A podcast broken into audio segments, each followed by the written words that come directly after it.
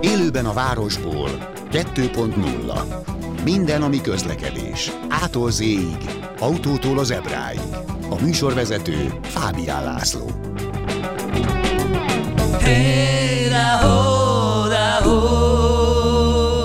Jó napot kívánok, köszöntöm Önöket!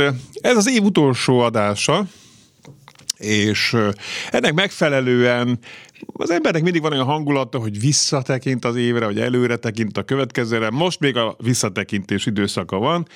Három csoportba osztom így módon a műsort. Az egyik mondjuk úgy a vasút, illetve tömegközlekedés, ennek állandó szakértője a műsorunkban Magyarit Zoltán.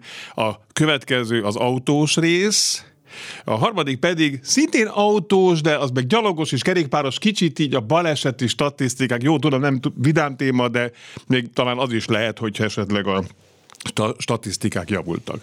A vonalban köszöntöm Magyarit Zoltánt, a regionalband.hu újságíróját, szerkesztőjét. Szervusz Zoli! Szervusz, Laci, üdvözlöm a kedves hallgatókat! Nos, nyilván ilyenkor az évvégi belassulásban az ember nem érzékeli, hogy azért vannak rosszabb napok a közlekedésben, mármint akár a tömegközlekedésben, most neked ugye ez a, a, a te szeleted. Öm, most arra is először rá szeretnék világítani, hogy Európa szerte valahogy a, a döntéshozók próbálják az embereket leszedni az autóról akkor ez, ez nem csak egy magyar sajátosság, inkább ez ilyen európai sajátosság, vagy a világ minden táján érezhető, vagy tapasztalató trend ez? Szerintem ez főleg európai sajátosság, valamelyest észak-amerikai sajátosság is kezd lenni, de, de viszonylag más skálán, más megfontolásokkal, más alapokról. Ez főleg egy európai megfontolás, én úgy látom. Tehát az, hogy, hogy zéro emisszió 2035-től, az az, hogy 2035-től csak olyan autókat lehet forgalomba helyezni, amelyek nem bocsátanak ki semmiféle káros anyagot. Hát ez nem hogy lokálisan, persze az elkészítések közben aztán lehet bármi. Ez leginkább az elektromos autókat jelenti. Na most, ami, ami a közlekedést, a tömegközlekedést illeti, abban van-e ilyen jellegű előirányzat, hogy mondjuk egy város busz hálózatának, illetve a busz állományának x százalékának elektromosnak vagy zéro kibocsátásúnak kell lenni? Vannak erre irányelvek, de ezek általában helyi szintű irányelvek, ugye minden országnak eh, vállalásokat kell tennie az Európai Uniós vállalások teljesítésére, vagy azokkal összhangban, és eh, nyilván a helyi vállalások, vagy az ország vállalások azok eltérhetnek, tehát a, az adott ország vállalhat különféle eh, súlyokat, vagy különféle terveket. Lehet, hogy valaki hidrogén irányba akar inkább elmenni, valaki elektromos mobilitás irányba akar inkább elmenni. A helyi viszonyoktól függ nyilván ez is, hogy mi az, ami megengedhető. És ez egy nagyon érdekes kérdés például a, a vasút területén, ahol ugye azért a dízelt elég nehéz kiváltani. A felsővezeték versus dízel közötti szegmens azért elég nehézkes, uh-huh. tehát az akkumulátor ott azért nem annyira pálya, erről beszéltünk is egy korábbi adásban, hogy azért az vasúton ugye a tonnák meg a távolságok miatt az még nem az igazi, Um, és, és talán ott ugye a hidrogén jöhet be középre, de például a vasútról a dízel kivezetése lényegesen komplikáltabb azért, mint a városi közlekedésből. Tehát válaszolva az eredeti kérdésre, nyilván különböző súlyok vannak, és minden ország más súlyt tud bevállalni attól függően, hogy, hogy milyen hálózatról indul. Például Svájc nyilván nem EU-s tagállam, de, de mondjuk egy érdekes példa, Svájcban ugye az összes vasút villamosított, tehát nyilván az egy egészen más történet. Uh, ott gyakorlatilag csak a városi közlekedést kell megoldani, mint mondjuk egy olyan ország, uh, például Németország, ahol még azért jócskán vannak uh, dízeles mellékvonalak, vagy akár kvázi fővonalak is. Meg Magyarországon is, bőven. Meg Magyarországon is. Magyarországon egyébként érdekes módon most már fővonal, dízeles fővonal úgy, úgy tulajdonképpen nincsen, azt uh-huh. merném mondani. Egy-két kivétel van, nyilván nyáron azért a 29-es, tehát az Észak-Balaton azért az, az fővonali jellegű, de, de úgy olyan egész évben dübörgő, klasszikus, hagyományos dízeles fővonal szinte már nincs Magyarországon, azt lehet mondani. És itt már az is jó kérdés, akkor ha már dízel, Mert egyébként azt megfigyeltük, és autós szakértők azért szokták mondani, hogy indokolatlanul nyomorgatják az autóipart, a környezet terhelésre gyakorolt százalékos hatása ellenére vagy, vagy annak arányában. Tehát sokkal jobban nyomasztják az autógyárakat, mint amennyit ő globálisan kipöfög. Mert ilyeneket is hallani, hogy oké, okay, hogy mondjuk az autókban legyen start-stop rendszer, ami állítólag 2%-ot javít a kibocsátáson, de elpöfög fölöttük egy repülőgép, aztán egy éves start-stop által megspórolt valamit ez, küld rám. Ez, ezzel én teljesen egyet tudok egyébként érteni. Nyilván a minden szentnek maga felé hajlik a kezet, tehát az autógyártókat sem mentegetném, főleg ugye a, Volkswagen eh, dízelbotránytól innen, tehát az autógyártók keze is uh, elég sáros vagy véres, de abban egyébként tökéletesen igazuk van, hogy senki nem piszkálja például a teherhajók emisszióját, amik, amik Hát, ugye? Igen. tehát azért hát az, még, az üzem, még csak nem amilyen, is dízellel megy, hanem pakurával. Tehát... Így van, így van, tehát amilyen üzemanyagokat és amennyit ők elhasználnak, azért ott lenne kapargatni való.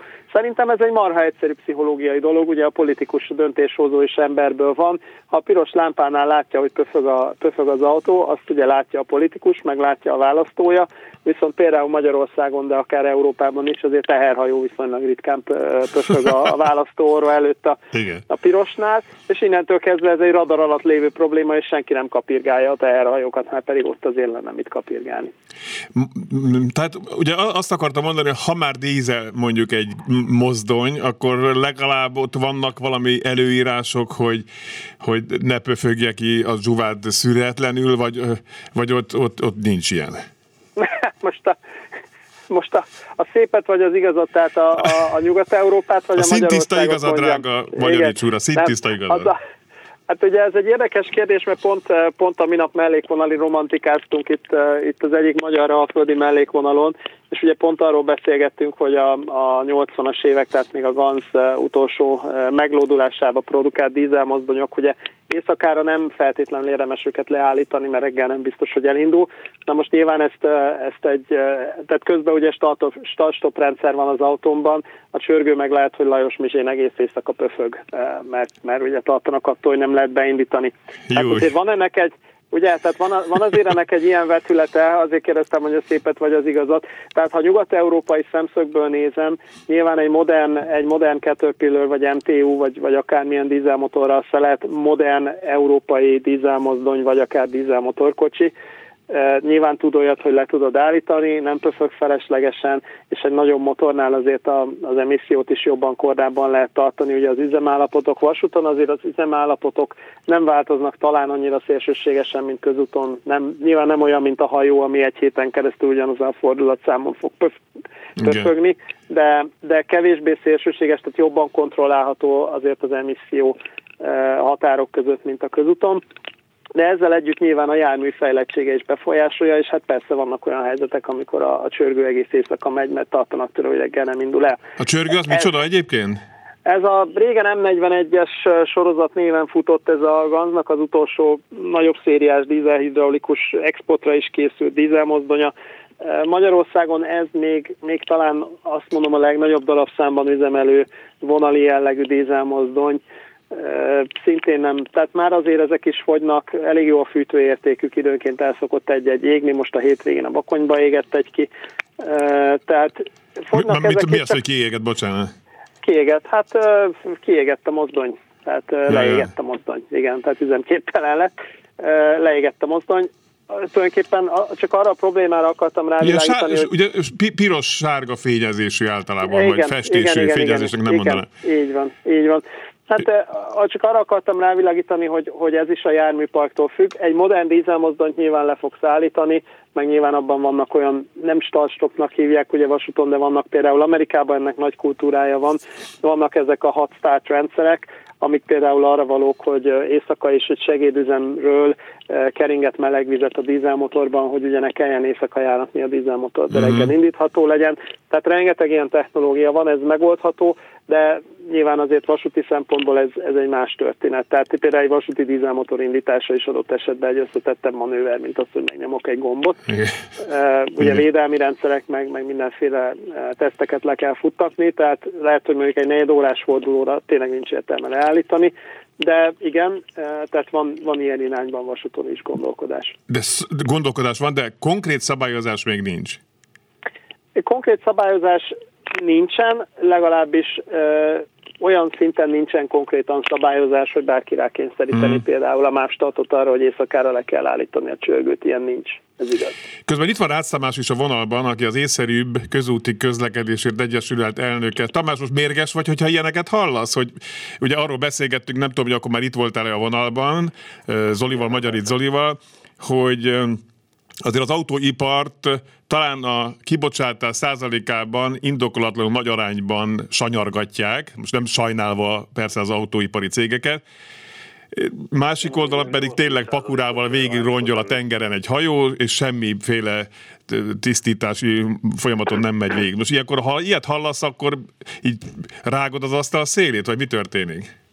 Nem, hát ez jogos részint, tehát a megfigyelés az teljesen helyes, de ettől függetlenül a, a közlekedésnek a tisztulása az nem csak globális klímapolitikai kérdés, hanem helyi emissziós kérdés is. Tehát egy nagyvárosban az autók azért legyenek már inkább tiszta üzeműek, elektromosak, hidrogénüzeműek, ne pedig füstölgő, kormot kibocsátó benzinesek, meg dízelek minél hamarabb. Hogyha a technológia már megvan, akkor a gazdasági átállás is történjen meg minél hamarabb. Tehát én nem vagyok az a benzinvérő autós, aki, aki emiatt nagyon háborogna.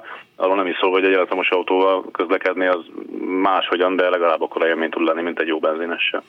Zoli, tehát annak ellenére, hogy nincsenek előirányzatok, de nincs konkrét szabályozás, ahogy mondtad, hogy a, a MÁV startot nem kényszeríték rá Európai Unió szabályok arra, hogy váltsanak, azért ettől függetlenül vált a MÁV start, illetve adott esetben mondjuk a, a BKK vagy a nagyvárosi tömegközlekedési cégek? Vált természetesen, és azért a, nincsen szabályozás, tehát azért nek van lábjegyzete, van szabályozás, tehát nyilván új járművekre van szabályozás. Most arra próbáltam rávilágítani, hogy visszamenőleges hatája nincs erre szabályozás, de természetesen új járművekre igenis nagyon is van szabályozás, egyébként a Észak-Amerikában is, és Európában is, és nyilván új járműveknél nagyon komolyan eh, nyomják őket afelé, hogy, hogy eh, korszerű, alacsonyabb kibocsátású járműveket vegyenek. Továbbá ez nyilván a, a gazdasági észszerűség is, mert ugye a korszerűbb motor az általában energiahatékonyabb, jobban karbantartható. Felerősödött ez a téma, úgyis. Így van, így van, így van. Most azt nyilván tegyük félre, hogy ugye a korszerű motor az összetettebb is, és ennek nyilván a, pont az autóiparban látjuk, hogy mennyivel bonyolultabb egy mai motor karbantartása is, mint egy, egy régebbi. A nagyobb motoroknál is ez nyilván megvan, de, de mindenkit abban az, abba az irányba nyomnak, és egyébként a, a, az üzemeltetői pénzügyi logika is abban az irányban nyomja az üzemeltetőt, hogy korszerűbb járművet üzemeltessen. Uh-huh. Konkrétan most ez mi lesz? Mi várható akár jövőre, vagy mi történt idén, vagy a közeli jövőben, vagy a kicsit távolabbiban? Milyen tervek vannak mondjuk mozdonycserékre? Mert itt hallottunk, hogy, hogy a V43-asok, amik mondjuk már eleve eleve villany mozdonyok, azokat majd cserélgetnék le. V43-as hát az, a, az, a, az a klasszikus. Igen, a Igen, igen, igen. Milyen, milyen hát neve? Bocsánat, mit mondtál? Szili, Szilícium megyen irányítós, és ezért lett Szili a neve már, ja. már 40, 50, 50 éve ő már Szilike. Neki a lokális emisszió egyébként a lokális emissziója az maximum fékpor, meg az az őrületes mennyiségű rózsda, ami leválik róla. De, de, de viccet félretéve van rá terv, abszolút van rá terv, és nyilván egy korszerűbb vontatójármű minden paraméterében jobb a szilikénél. Energiafelhasználásában, de gyakorlatilag bármiben. Az ára az egyetlen, ami problémás, mert ugye egyszer le kell tenni az asztalra, vagy, vagy hitelformájában fizetni kell.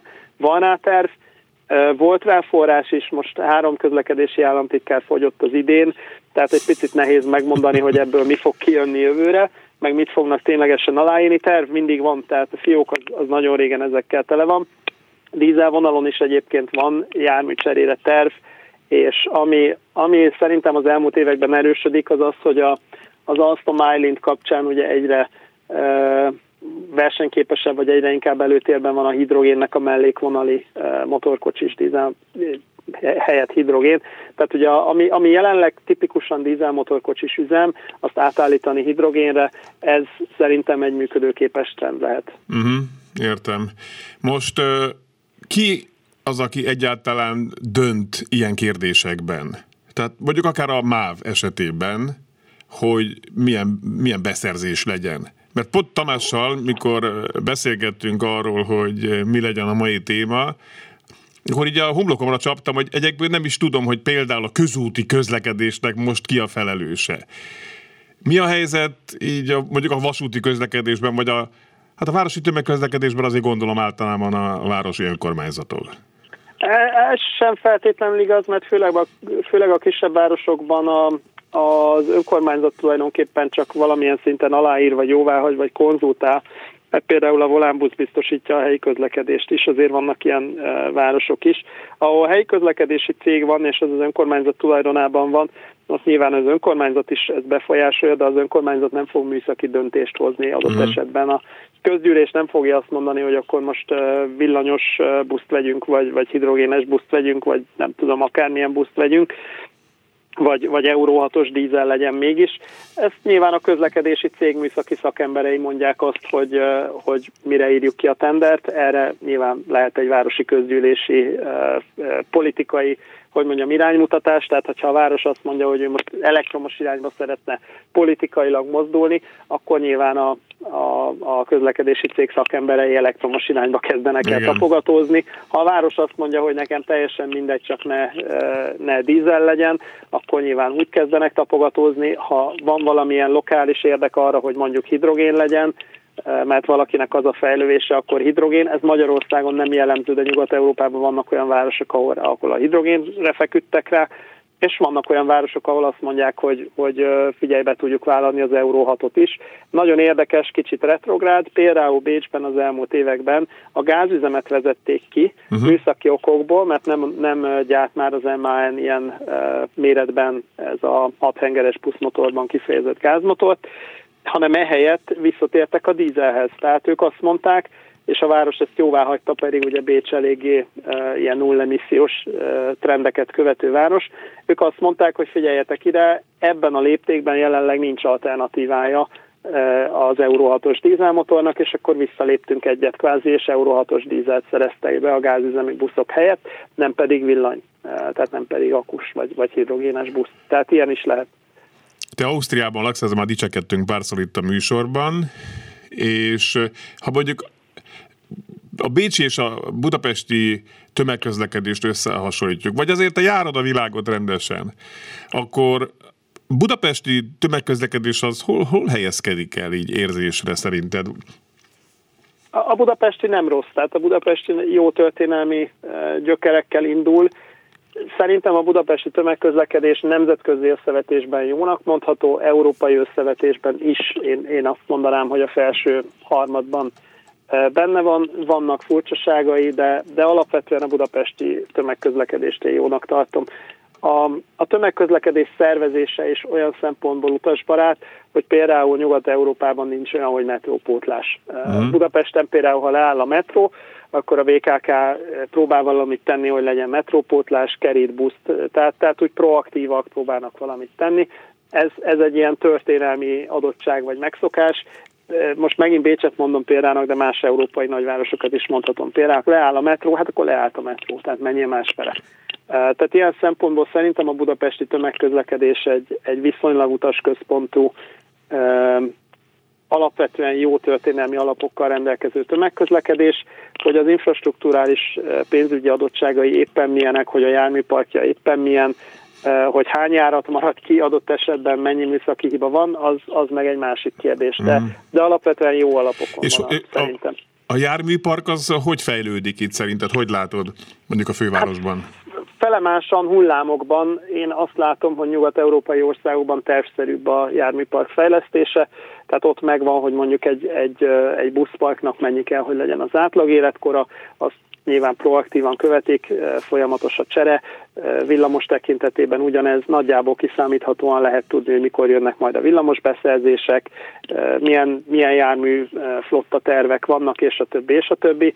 Budapesten én úgy vettem észre, főleg az elmúlt 20-25 év nagyon hektikus, nagyon adhok a, a, a jármű beszerzés, hmm. amikor éppen van egy politikai lehetőség, vagy egy pénzügyi, úgy forognak a fogaskerekek, akkor hirtelen vesznek valamit, akkor öt év múlva lehet, hogy tök mást vesznek hirtelen, akkor, akkor vagy lehívnak egy opciót, vagy nem hívnak le egy opciót, tehát, tehát kicsit tervszerűtlenebb a, a beszerzés, én azt érzem. Most megint, megint hozom akkor Bécset példának, mert közel van. Bécsben például villamosból jelenleg fut három darab típus, fut egy régi magaspadlós, fut egy, egy első generációs alacsonypadlós, ami egy fejlődéstani zsákutca lett, meg fut egy, egy második generációsnak mondható magaspadlós jelenleg, és nagyjából meg tudom mondani, Más, hogy a... A második generációs magaspadlós? Ja, bocsánat, alacsony padlós. Igen, igen. igen, alacsony padlós, tehát ez a Bombardier Flexity, de, de háromféle típus fut, és meg tudom mondani, hogy nagyjából az, az utolsó magaspadlós generáció az körülbelül mikor fog kifutni, megvannak a szerződések, ezek hosszú távú szerződések. Ezek egy cuki, cuki kis piros, ilyen, vékony hátú villamosok, nem mint a ringen. Az is. már kifutott, az tavaly kifutott Tényleg? az egyet. Rég voltam. Így van, a, a, a, a falécpadlós pótkocsis, az kifutott, az ment ki tavaly a, azt váltották az utolsókat az új Flexitik. Csak ezt mondom, hogy, hogy három típus tartanak egyszerre e, forgalomban, és folyamatosan lehet tudni, hogy hogy fog cserélődni mondjuk tíz év alatt, mi uh-huh. fog mhm. kiullani az alján a flottának, és mi jön be a tetején. Na most ehhez képest nézd meg a budapesti villamosflottát, ugye nagy nehezen kirúgtuk az UV-t, de még azért itt van a Tátra, itt van az ipari csuklós, itt van még a Hannoveri, akkor időnként felmerül, hogy veszünk még egy párat a, a most selejtezett Hannoveriekből, hogy akkor abból a típusból legyen még, de ugye ez egy 30 éves használt típus, de akkor újból van a kombinó, van a kaf, akkor a kaf opciót lehívjuk, nem hívjuk le, e, akkor mi lesz utána, tehát hogy, hogy nem az van, hogy lehet tudni, hogy az elkövetkezendő tíz évben akkor kaf jön, és akkor megy ki XY széria, hanem azt lehet tudni, hogy most kaf jött, de hogy mondjuk öt év múlva mit fog beszerezni a főváros, hát hmm. kaszpiros. Tehát. Igen, igen. Egyébként nem nagyon szeretem a kafokat, megmondom őszintén, valahogy szűkek, olyan furcsa. Tehát ugyanazon a vonalon, amin szoktam mocorogni, mondjuk a 61-es vonalán, a Móricz és Hűvösföld között jár, ott jár Miért nem a 61-esen pont nem, mondjuk a 17-es vonalán jár, de hát mondjuk egy darabon együtt mennek a Szélkálmán térig, és ugyanabban az időben, ha jön egy tátra, ott szellősebben vannak az emberek, mint a kaffon. A kaffon valahogy így, így összetöpörödünk. Furcsa. Én nem szeretem annyira. Hát ez, ez értékválasztás kérdése, minden típusnak vannak előnyei, hátrányai. Meg össze vannak a székek rakosgatva, tehát hogy nyilván ránézésre nem indokolja, miért kell elcsúsztatni az ablaktól a széket, és mindegy, furcsa nekem az valahogy. De azt mondják egyébként, hogy a spanyol hűtőszekrények is furcsák. Tehát, hogy lehet, hogy ez náluk valamilyen egyedi, egyedi tervezési koncepció. Igen, a, igen, igen, erre volt a, a vámnak van egy csomó kaf vasúti kocsi, még a 90-es évek elejéről, és akkor a, a felújítás kapcsán egy benfetes szakember mondta ezt viccelődve, hogy hát ugye a spanyol mosógépet könnyű szétszedni, de hát összerakni már nem biztos. igen, igen. igen. Előbb mondtad a, a, a metrópótlás, ez milyen nagyszerű dolog, az mennyire tipikus, Nyilván persze ez vonalhossza válogatja, meg, meg az is történelmi tradíciókra, de mondjuk az egy öt és fél évig tartó metró felújítás azért az, az már elég extrémnek mondható. Itt a hármas metróra gondolok, mely 2017 novemberében kezdődött felújítás. Mm, igen, most ennek utána kérdeztem, nincs, annak, nincs, nincs olyan őrletes csúszásban, egy olyan nagyjából fél év csúszás van a rendszerben. Én próbáltam összerakosgatni magam, de inkább telefonos segítséget kértem egy ponton, mert, mert én már nem bírom követni, de, de tehát próbáltam visszanyomozni, hogy mi volt az eredeti határidő, meg, meg hogy voltak a szakaszok. Lényeg a lényeg, hogy nagyjából egy fél év csúszás van most a rendszerben, illetve annyi, hogy átadás után valószínűleg a Lehel tér meg a Nagyvárad tér lesz még eh, áthaladva, tehát az még nem lesz kész az a két állomás. Ugye azért az a kettő, mert ezeken forgattak vissza, tehát ezek, ezeket sose lehetett teljesen lezárni, eh, és akkor ezeknek a felújítása marad a legvégére. Nem mondanám azt, hogy ez teljesen kirívó, inkább az a kirívó, hogy az egész vonalat tokun vonó nulláról egyszerre kelljen felújítani, az, az egy elég furcsa eh, dolog. Amit más városokban látunk, hogy általában ahogy kiépültek a, a szakasznak az öregségétől, elhasználódásától függve szakaszosan újítanak fel, e, tehát nem az van, hogy mondjuk öt, év, öt éven keresztül folyamatosan felújításban van a metró, hanem, hanem van mondjuk egy-két év, amikor egy szakaszt újítanak föl, akkor pár évig csend van, akkor, akkor megint jön egy szakasz, amit felújítanak, akkor pár évig csend van. Ez a jellemzőbb. Igen, hát ez, ez megoldás kérdése. Te egyébként autós ember vagy inkább, vagy tömegközlekedő? Én egy vegyes ember vagyok, én mindig hmm. azzal megyek, ami célszerű. Én, én nagyon szeretek tömegközlekedni, de, de ha, ha kell, akkor ha látom azt, hogy, hogy ez önszivatás, akkor beülök az autóba. Jelen pillanatban a világ melyik részén tartózkod otthon? Most... Na, nagykörösen fotózok éppen vonatot, és most éppen autós ember vagyok, mert itt a tömegközlekedés azért elég uh, uh, hiányos. Értem. Hát Zoli, köszönjük szépen, számíthatunk rád jövőre is. Természetesen bármikor. Nagyon szépen köszönjük. Magyarit Zoltánt hallották a regionálbán.hu szerkesztőjét. Zoli, boldog új évet kívánunk neked is. Viszont én is a kedves meg ezt a is. nagyszerű lelkesedésedet. Ugye ezt is sokszor elmondtuk, Zoli egyébként orvos normál tempóban, és emellett ezt így hobbiként űzi. Nos, hát akkor megtudtuk azt, hogy itt minden rendben van a, a tömegközlekedéssel, ki is tilthatjuk az autókat a városba. Jól gondolom, Tamás? Itt van Rász Tamás, az észszerűbb közúti közlekedésért egyesület elnöke. Hát nem, nem észszerű, hogy észszerűen válaszoljak akkor, tehát nem hiszem. Az, azért az autós közlekedés az nagyon erősen része a, a modern közlekedésnek. Nagyon sok embernek létfontosságú, nagyon sokszor a sebessége miatt nem, nem kiváltható, a háztól házig szállítása miatt nem, nem kiváltható, és egyébként elég sokszor olcsó is, tehát hogy mikor négy-öt embert kell elvinni valahonnan valahova, azért az lényegesen olcsóbb lenni kocsival, mint nem kocsival. Tehát én azt mondom, hogy inkább ezt is fejleszünk úgy, hogy egyre kevésbé legyen környezetterhelő, és a forgalmat is egyre kevésbé blokkolja. De az jól, jól sejtem, hogy egész Európa afelé tart, hogy nem csak az autógyárakat sagyargatják, hanem az autósokat is baráztatják, hogy itt három év múlva már nem is lesz értelme autót vásárolni. Most ez persze nyilván nagyon túlzással mondva, de, de bizonytalan a jövő, hogy, hogy mivel járunk majd akár tíz év múlva. Hát van egy ilyen globális trend, igen, ez a legalábbis a fejlett világban ez a öntudatra ébredésünk, mint fogyasztó, és akkor ez minden területen megnyilvánul. Tehát a húsfogyasztásnak a visszaszorítása, mert hogy ne szennyezzék a tehenek a metánnal a légkört, a egyéni fogyasztás visszafogása, hogy ne termeljünk szemetet, és persze az autózás, autózás visszafogása, hogy ne eregessünk klímagázokat feleslegesen a levegőbe, csak komfort és csak nem is tudom, megszokás megfontolásokból. Ennek van létjogosultsága, tehát persze, ahogy mondta is az előző beszélgető társad, hogy, ahogy logikus úgy célszerű közlekedni is, tehát nem kell mindig mindenhova autóval menni, nem kell mindig mindent autóval intézni, de hát azért elfelejteni se kéne, hát azért olyan szintű kényelmet, sebességet és biztonságot, meg egyáltalán jó érzést ad az, hogy bármikor bárhova el tudok jutni szabadon, amit nem kéne beáldozni sehol a civilizációban szerintem. Jó, de hol van akkor az egyensúly? Tehát, hogyha most kinevez, én nagyon szeretek kinevezni embereket, mm. igaz, hogy pár percre csak, hogy te lennél Budapest főpolgármestere, akkor te hol húznád meg azt a határvonalat a rendkívül büdös nagykörút, vagy, vagy Margit körút, és a, és, a, és a kényelem, az autózás kényelme között? Ez volt már ez a, ez a beugratós kérdés.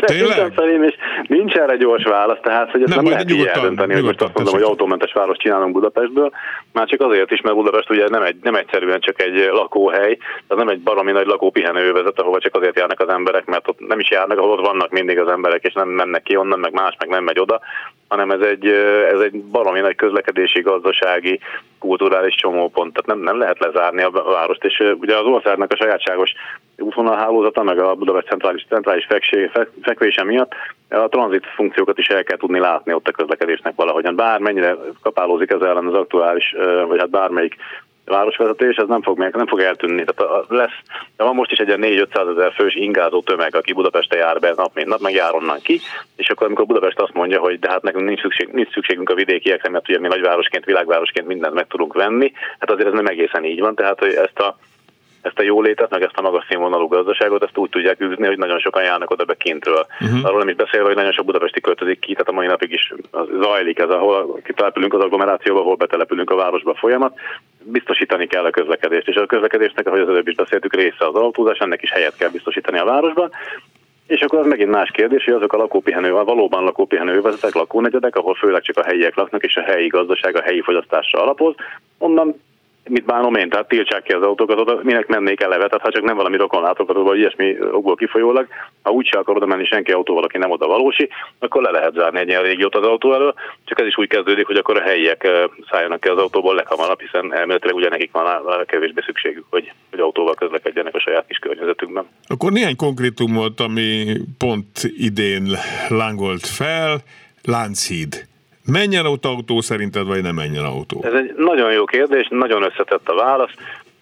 Hogyha a tömegközlekedés és az egyéb városi közlekedés teljes egészében a kapacitást lefedi vagy igényli, akkor ha onnan kitiltják az autókat emiatt, akkor azt mondom, hogy ez egy vállalható kompromisszum. Még egyszer mondd viszont... mert kicsit le vagyok lassú, vagy elnehezülve azt a sok beiglit, amit zabáltam az elmúlt napokban.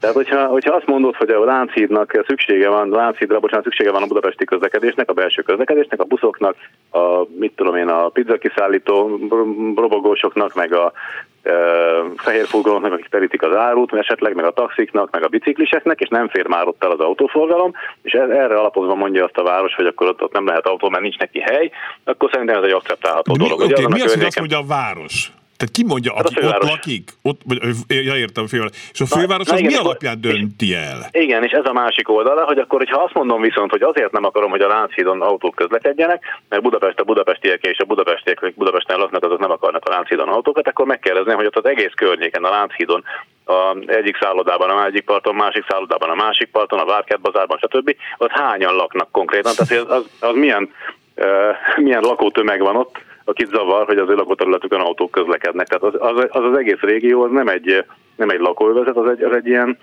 gazdasági, kulturális és közlekedési ö, dolog. Ugye a Rácid azért épült, hogy közlekedjenek rajta járművek, nem azért, mert milyen szép, és akkor de jó rajta sétálni. Tehát, hogy ez, ez, ez, ez nagyon-nagyon visszás, amikor a közlekedési funkcióját el akarják venni egy hídnak, mert, mert valaki nem szereti az autókat. Uh-huh. Tehát akkor te, mint ugye kinevezett főpolgármester, ne felejtsd el. Forgalomszámlálás, igen, közvéleménykutatás, elemzések, megnézem, hogy milyen valós forgalom alapul, alakul rajta. Nem abból indulok ki, hogy tekintve, hogy két éve nincs rajta autóforgalom, ezért most már biztos nem is akarnak az autósok ott menni, hanem esetleg ennél valami komolyabb felméréseket igen. kellene csinálni, és akkor ennek eredményeként lehet megállapítani azt, amit, amit végül meg kéne állapítani. Én úgy látom, hogy van, van, van szükség az autós forgalomban, tehát hogy az igenis a, már csak a, tényleg, amikor a szállodából el akarnak menni az emberek, a ott levő, fizető, gazdag turisták, akár a saját autójukkal vagy a bérautójukkal a másik oldalra a városon belül, hogy fogyasszanak, akkor miért zárjuk ki ebből a lehetőségből őket, miért kényszerítjük rá őket a tömegközlekedésre. Nem nagyon tudok mondani olyan környékbeli nagyvárost, ahol egy ennyire központi fekvésű szállodát nem nagyon lehetne megközelíteni autóval, saját autóval akár. Nekem az a bajom a mostani városvezetéssel, a mondjuk ugye a közlekedés fejlesztést illetően, hogy hogy koncepció van, hogy akkor kerékpára járjon mindenki meg gyalog, én az értem, csak nem megalapozott nekem a koncepció, de végig ugyanezt mondtad te is, most nem tudom, miért kezdem el még egyszer ezt mondani, de, de hogy, hogy végső soron nem támasztják alá új kutatások, mint ahogy például Londonban tették ezt a, a belső fizetős övezet kialakításakor, tehát amikor ott bevezették a dugódiat, de aztán az olyan jól sikerült állítólag, persze ott is lehet, hogy meg lehetne kérdezni jó sok embert, aztán ki tudja, de hogy hogy ott komoly közlekedés, tömegközlekedés fejlesztések történtek, nagyon komoly kutatások előzték azt meg, és akkor most már vannak ezek a no zónák teljesen, ahonnan kizárják az autókat, vagy a magasabb kibocsátású járműveket. Nekem ez hiányzik kicsit, tehát, hogy hogy most ez jól hangzik, hogy ezt csináljuk, de nem megalapozott, nem tűnik nekem megalapozottnak. Ugyanezt érzem, és az, amit mondasz, hogy például pont az az emisszió zóna kialakítása, hogyha egy nagyvárosban azt mondják az ott élők, hogy már pedig az ő tüdejüket akkor is roncsolja az autó füstje, hogyha nem az ő utcájukban megy konkrétan, hanem pár utcával arrébb, vagy akár a Lánchídon, és erre alapozva szeretnék megszüntetni ezt a szennyezést, hogy csökkenteni ennek a mértékét, akkor az egy valid dolog, akkor lehet azt mondani, hogy jó, akkor nem tudom hány éven keresztül felkészülési időszakot biztosítunk a Budapesten közlekedni vágyóknak, ugye úgy is történik az elektromos tranzíció az autózásban, az egyéni mobilitásban, és akkor mondjuk 5 év múlva már ne lehessen menni csak elektromos autóval a belvárosban. Ez lehet egy ilyen közlekedéspolitikai, nem is tudom, stratégiai terv. Uh-huh. De az, hogy tehát amit látunk, az ne, én nekem se tűnik meg alapozottnak, és amikor a, amikor a felméréseket látjuk, olvasjuk a biciklis forgalom nagyságáról, meg a mm, autóknak a számának az alakulásáról, akkor ezt azt a, közlekedésben részvéve nem nagyon látjuk visszaigazolódni. Tehát van egy kedves kollégám, aki lesz szokott ülni így, és akkor ő számolgat bicikliseket, miután kijön egy-egy hivatalos bicikliforgalmi adat a BKK-tól. Nem nagyon szokott egyezni az ő, az ő megfigyelése a, a hivatalos eredményekkel. Főleg nem decemberben például, tehát most viszonylag kevés biciklis teker mondjuk akár a nagykörúton. A az észszerűbb közúti közlekedésért egyesület, melynek elnöke vagy, én szoktam ajánlani, hogy ti azzal is foglalkoztok, hogy lakossági bejelentés alapján dolgoztok fel ügyeket, hogy ott mit tudom, miért csak 30 lehet menni, ott, ott miért lett egyirányú, stb. stb. Ezzel kapcsolatban idén milyen jellemző trendek rajzolódtak ki országszerte a, a bejelentések alapján? Hogy mi, mi okoz legnagyobb fejfájást a, a közlekedőknek? Hát az érdekes a bejelentésekben nem nagyon látok különbséget a korábbi évekhez képest. Tehát a, amit mondasz, igen, ezek, tehát hogy, hogy az indokolatlan, a kinfelejtett táblabból nagyon sok van, abból talán mintha több lenne, mint amit korábban megszoktunk. Az, hogy az építkezésnek már rég vége, az útépítésnek rég vége, és akkor valaki valamikor nem szedte be a táblát. De valami idióta Ebből... szabályozás van, hogy még, még nem adják át teljesen az utat az utolsó porszemig, addig annak ott kell lennie, vagy, vagy ez inkább tényleg nem, csak mulasztás? Ez, ez egyáltalán nem így van sajnos. Tehát, hogy nincs, az a nincs erre szabályozás, tehát nincs központi hatóság, vagy valami, ami ezt így elrendelné, hogy hogyan kéne ezeket a dolgokat csinálni. Hogyha a kivitelezőnek van rá kapacitása, kedve, energiája, akkor ő tervezhet egy olyan forgalmi rendet, meg, meg, meg is valósíthatja ezt később, hogy már pedig igen, akkor a 60-as, 40-es, 30-as táblákat befordítja, le, le zsákot, a, zsák, zsákot húz rá, vagy eltünteti, hogyha már nincs rá szükség. Más kérdés, hogy sokkal egyszerűbb ugye kirakni egy hónappal a felújításra kezdete előtt a táblákat, majd egy hónappal a vége után beszedni, mert akkor az csak egy munkamenet. Nem, nem tartom ezt egészségesnek, ezek, ezek, ezekből az esetekből viszonylag sok van, és persze az idén nagyon sok útépítés is volt, ami, ami okozott átmeneti problémákat egyes régiókban.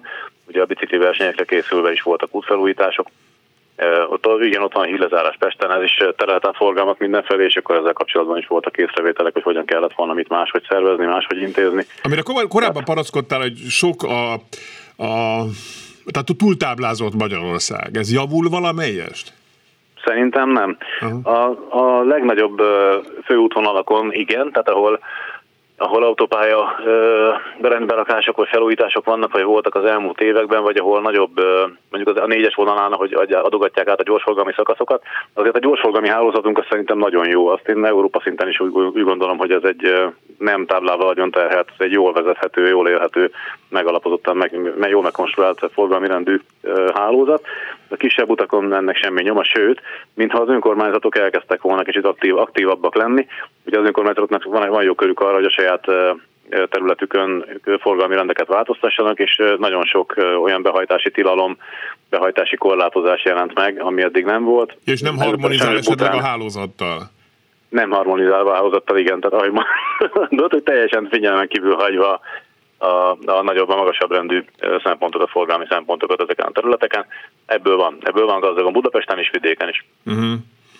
Mire És ezekben sem tehetetlenek is vagyunk. Tehát ha úgy dönt az önkormányzat, hogy ott már pedig lesz egy, mit tudom én, behajtani tilos kivéve lakók tábla, ez is egy ilyen divatos trend, akkor az Talán száron, mondjuk, száron hogy... láttam ilyet, nem? Szárközségben. De most, most nem akarom őket kiemelni, mert mondod, Budapesten hogy... is van, Budapesten hmm. is van, tehát tényleg nem, nem is kell elmenni vidékre, ott is akad ilyen, hogy a helyi lakóknak a védelme, vagy a nyugalma érdekében kicsikét megpróbálják ki rekeszteni az átmenő forgalmat. Persze ez egy olyan korlátozás, amit úgy is betarthatatlan, tehát nem fog történni semmi, csak megint megszaporodott egy kicsit a felesleges táblák mm. száma. Gyorsan néhány SMS. Nekem az összes villamos közül a kaffa kedvencem, 185 centi vagyok, írja a kedves SMS író. Köszönöm szépen, ettől szép, hogy ízlések is pofonnak. Aztán minden szállodát meg lehet közelíteni, legfeljebb nem a Lánchídon, Prága idegenforgalma sem dőlt össze a Károly híd gyalogósítása miatt. Nem dőlt össze Budapest amikor az a Lánchídat, én nem, nem is mondtam azt, csak a csak ugye az hozzátenne a kapacitáshoz. Ha azt mondjuk, hogy lezárva marad, akkor lehet olyat, de mi, mi, mi indokolja ezt, azon kívül, hogy nem szeretem az autókat. Uh-huh, jó. Nem mindenki 50 év alatti, tehát nem biztos, hogy lazán kerékpárra pattanna így egy egy SMS szintén. Okay. Sajnos én sem vagyok már sokáig 50 év alatt, igen. Ez gratulálunk. Jó, most egyébként a, a közlekedést ki felügyeli? Magyarit Zoli elmondta az előbb, hogy körülbelül három közlekedési államtitkár fogyott idén. Ki az, aki aki felügyeli, és adott esetben országos koncepcióként gondol az egészre? Lehet neki miniszter a területnek, most már végre visszakerült a miniszteri által nevébe is a közlekedési. Az a vicces, hogy ez a Lázár János féle minisztérium. Nem is fogom tudni megmondani, minek a minisztéri, miniszterem még, mert ugye engem a közlekedés érdekel a legjobban. Tehát ennek, ennek örültem uh-huh. meg, mhm. amikor ez kiderült, hogy, hogy végre lesz egy miniszteri szintű teljesen egyértelmű felelőse, az, az viszont probléma lehet, hogy a hatáskörök még nincsenek oda rendelve minden, minden irányból. Tehát, hogy ettől függetlenül a, a közlekedésnek a valós szervezés az továbbra is erősen szétforgásolt marad, főleg az önkormányzati és a központi kérdésben ott nem valószínű, hogy lesz változás. Nagyon szépen Lát. köszönöm. Igen, bocs, bocsánat, ez köszönjük a bekeresést. Még egyszer mit akartál mondani, hogy belit folytsom a szót? Csak pont a Láncid példája. Tehát látszik, hogy itt is az történik, hogy a, fő, a főváros úgy dönt, hogy a Láncidon esetleg nem mennek autók, és erre azt mondja akkor a kormány, hogy jó, akkor nem fizetem ki a felújításnak a rámeső költségét. Ez nem az a egy kézben levőség és az a hmm. koherencia, amit Jó, mondjuk ez meg nem is, nem is tisztán szakmai, közlekedés szakmai kérdés szerintem. Tehát ez most van egy olyan sejtés. Inkább van ez a bizonyos szervméregetés. Tehát, hogy... Igen, igen, igen. melyik kutya mit csinál, igen, pont. igen. Köszönöm szépen Rácz Tamásnak, az észszerűbb közúti közlekedésért egyesület elnökének, hogy itt volt, őket a trafix.hu-n lehet elérni, van, akinek bármilyen fájdalma van, akár Lánchiddal kapcsolatban is írhatnak, trafix 2 fl és xl.hu. Tamás, köszönöm szépen, és itt van mai hát bocsánat, nem utolsó, végül, de nem utolsó sorban vendégünk, Vörös László, aki hú, baleset vizsgáló, most már ugye új, új, nem baleseti helyszínelő csak, ugye? Jól mondom, Laci? Igen, szépen ahol üdvözlöm a hallgatókat. Igen, baleset helyszínű balesetvizsgáló vagyok. Így van. Igen, tehát az, az egy, az egy ez egy, ez egy másik fokozat. Tehát a baleseti helyszínülő, azt már beszéltünk, de ez mindig érdemes elmondani, aki kimegy a helyszínre, és akkor méri a centiket, meg hogy akkor mennyi a féktáv, a baleset vizsgáló pedig inkább annak a, a következő lépcsőfoka, tehát hogy előkészít egy ügyet. A helyszínelőnek, a, jellemzően a helyszínelőnek a munkájából elemzi, vizsgálja tovább, de egy irodai, egy elmélyülőbb, egy ilyen elemzősebb munka, igen. És ebből az elemzésből mi derült ki neked 2022-ben, hogy sokkal jobban vezetünk, türelmesebben, egymásra odafigyelve, stb. Ne, nem. Én azt gondolom, a, a, a számok is szerintem azt mutatják, és én, mi nagyon szeretjük az emberi tényezőket, és szeretünk beszélgetni a járművezetőkkel, az érintettekkel, adott esetben a jegyzőkönyven túl is, mert nagyon érdekelnek a miértek, és azok, hogy, tehát akkor, amikor egyszerűen annyit mondunk, hogy egy elsőségadás kötelező táblát valaki figyelmen kívül hagyta, és azt mondjuk, hogy az az ok, akkor valójában egy másik kontextban az egy okozat, mert miért hagyta figyelmen kívül, és ebben annyi minden benne lehet, a, amikor azt mondjuk, azt mondjuk valamire, hogy figyelmetlen valaki, akkor mi állhat a mögött? A kedvenc témám a Miller-féle hetes szám, hogy csatorna elvonja a figyelmét, de azt veszük észre, hogy ebben a kütyük világában, ebben az információ áradatban olyan mennyiségű információ zúdul az emberekre, hogy ezt képtelenek felfogni, viszont folyamatosan, olyan, mint hogy a háttértár állandóan pörögne, és ezért kimaradnak olyan feldolgozások, amikre szükség lenne. Ami például egy elsőségadás kötelező tábla. Így van, így van, így uh-huh. van. Mhm. Tehát folyamatosan pörög az embernek az agy, és sajnos ebbe, ahogy hallottam az előbb, hogy itt a végére egy beleszőtetek egy nagyon-nagyon leheletnyi politikát csak, és hát akkor, amikor arról beszélünk, hogy közlekedési morál, akkor ugye közlekedési morál az önmagában nem értelmezhető, hanem a társadalmi morál közlekedésre kivetített hatását uh-huh. érezzük. Tehát valójában ahogyan él az ember, a társadalom, úgy fog közlekedni. És akkor, amikor egy viszonylag bizonytalan létbizonytalanság is van, az megjelenik az utakon is. A bizonytalan közlekedés nem tudja, mire számíthat, akár kötve az előző témára, a ilyen-olyan táblákra, ilyen-olyan forgalmi rendre megváltozott, nem változott meg. Tehát egy nagyon nagyfokú bizonytalanság veszi körbe az egész társadalmat, ez megjelenik a közlekedésben is, és ezért nagyon sok mindent ilyen egyszerű szóval figyelmetlenségnek mondanánk, hogy nem vette észre, de valójában annyi mindenen jár az embernek az anya, mm. annyi mindent kell feldolgozni, hogy, hogy, hogy ezek miatt egyrészt nagyon feszültek az emberek, nagyon-nagyon feszültek. Uh-huh. Tehát ez egy, egy apró koccanástól kezdve egy apró bármilyen összeszólalkozásnál is robbannak az emberek, és tényleg most már nagyon közel vagyunk ahhoz, és meg is érintjük ezt az orosz desken videó stílusú ö, történeteket, ahol, ahol utána, amikor beszélgetünk a járvezetőkkel, akkor, akkor kiderülnek valóban ilyen szintű szituációk. Tehát, hogy vért kíván, vért kíván egy forgalmi szituáció, uh-huh. amik a vége aztán, mert ez, ugye ezek csak a majdnem balesetek, és akkor a, a baleseti csúcs lesz majd utána, amikor sok ilyenbe belekerül az ember, felfogozott idegállapotban közlekedik tovább, és utána eljut valahova. Szóval mit, mit, mit tud a szakember tenni ilyenkor? Tehát te, te például mit tudsz tenni? Hát nyilvánvalóan, hogy össztársadalmi morálra hatásod nincs. Mégis akkor ilyen mit tudsz csinálni? A, közlekedés biztonsági előadásokon én azt látom, hogy eltoljuk nagyon szakmai oldalra, és azt mondjuk, hogy kressz, kressz, kressz, tanuljanak, figyeljen oda. Én inkább továbbra is az emberi tényezőt tartom fontosnak, és erre szoktam bíztatni mindenkit, akár személyesen a helyszínen beszélgetünk, vagy utólag, vagy egy előadáson több emberrel, hogy kerüljünk saját magunkkal békébe. Tehát ez egy nagyon-nagyon fontos dolog lenne, és ehhez hozzátartozik egy mentális jólét. Tehát itt egy, egy test és mentális jólét, ami azt jelenti, hogy ha baj van, ahogy a vakbelet sem műtjük meg otthon, fönn a konyhaasztalon, gyere apukám, majd én sok, sok doktor House láttam, majd megcsináljuk, figyelj, aztán majd ugyanúgy egy a, a, a mentális problémát, amikor az embernek összecsapnak a feje fölött a hullámok, amikor magánéleti, munkahelyi, bármilyen olyan problémák terhelik a vállát, ami kihat a vezetésre, mert kihat, akkor ezekkel kezdeni kell valamit. És igen, valahogy így magyar társadalomban a pszichológushoz való elmenetel, a mentálhigiénész szakemberhez való elmenetel az nem annyira divat, mert azt mondják, hogy jaj, te hülye vagy, én nem vagyok hülye, nem megyek pszichológushoz.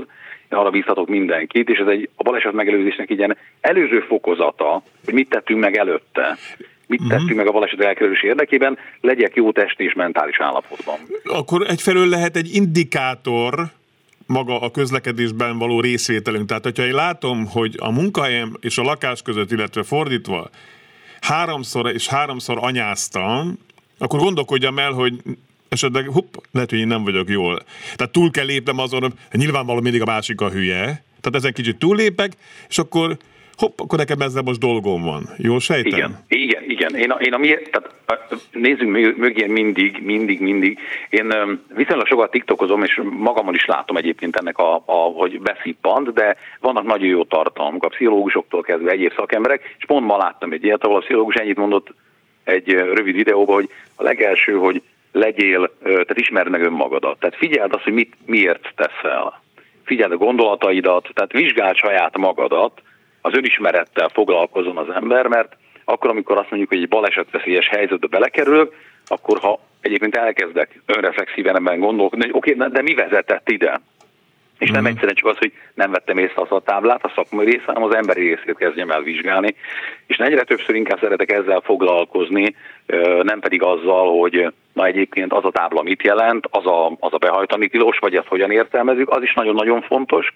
Viszont és a foglalkozásainkon szeretünk erre játékokat hozni, olyan kommunikációs játékokat, olyan helyzetgyakorlatokat, ahol valóban kibillentjük az embert a komfortzónájából, és rájön arra, hogy Atya Úristen, hogy itt baj van. Uh-huh. úgyhogy ha az első kérdésettől válaszolva az egészre, akkor azt látom, hogy nagyon feszült a társadalom, próbáli kéne tenni magunk szintjén, igen, ez a mindenki hülye, magunk szintjén, és hát ebben a társadalmi, gazdasági, politikai közegben nagyon nehéz egyébként. Tehát, hogyha valaki azt érzi, hogy úristen, most nagyon rossz, akkor nem, a, nem az ő készülékében van a hiba, ez fontos.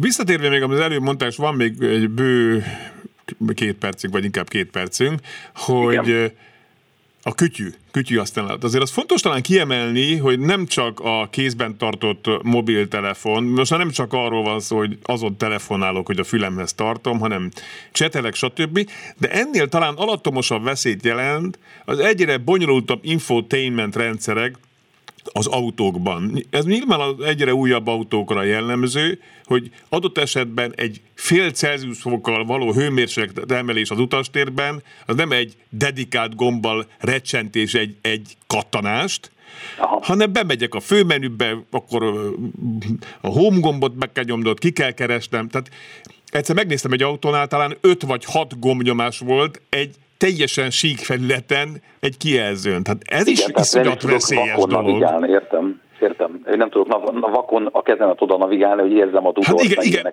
Ugye kötelező volt régen a telefonokon az ötös gombot egy kis puklival ellátni, hogy igen. tudjál viszonyítani, hogyha nem is nézel oda.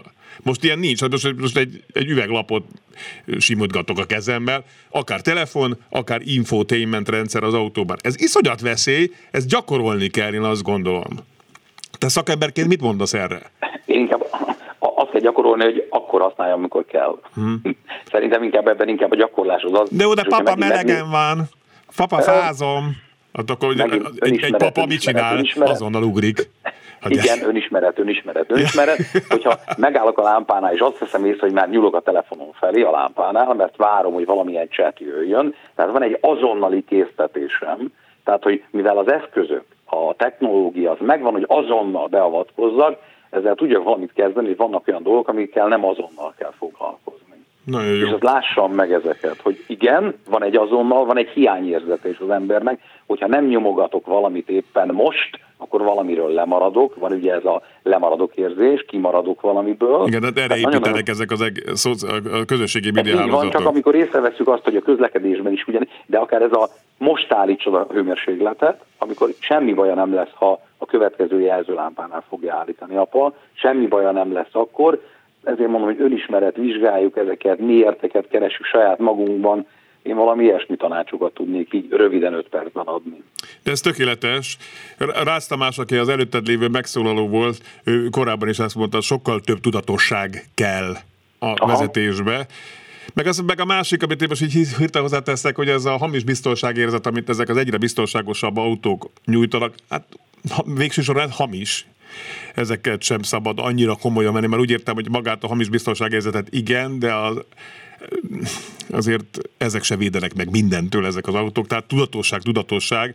Ez így van, ez a, így van, ez így van. Ebben akkor teljesen egyetértünk, így van. Nagyon szépen köszönöm Vörös László, hallották, jövőre várunk, Laci, neked is nagyon boldog új évet kívánunk, várunk Köszönöm a műsorban többször is. Köszönöm szépen önöknek a figyelmet, tehát Vörös László baleseti helyszín előtt és baleset vizsgálót hallották, jövő héten is lesz műsor, várom önöket akkor, és Peti Attila Kressz professzorral a mai adás elkészítésében közreműködött Balak Carmen, és az adásrendező Lantai Miklós. Nagyon boldog új évet kívánok önöknek! Már mindig gondolkodtam azon, hogy ne azt mondjam, hogy balesetmentes, mert ugye benne van a baleset szó. Biztonságos közlekedés kívánok önöknek 2023-ra is, meg persze addig is, meg azután is. Fábián Lászlót hallották, viszont hallásra!